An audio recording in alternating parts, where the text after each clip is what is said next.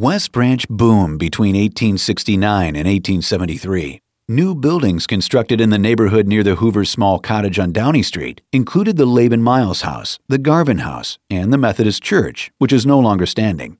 When the Burlington, Cedar Rapids, and Northern Railroad arrived in West Branch on December 20, 1870, 200 of the town's residents celebrated with a picnic dinner. You might be surprised to learn that Herbert Hoover didn't live in one of these larger, fancier looking homes, even though they were built during the same time period. By comparison, his single story home measured only 14 by 20 feet in size. Although you will get the opportunity to go inside the cottage where America's 31st president was born, the homes here on Downey Street are not open to the public and are used as offices. To discover more about individual houses along this street, please press the number on your keypad that corresponds to the building's location listed in your guide. Enter 109 pound for the Methodist Church and C.E. Smith House.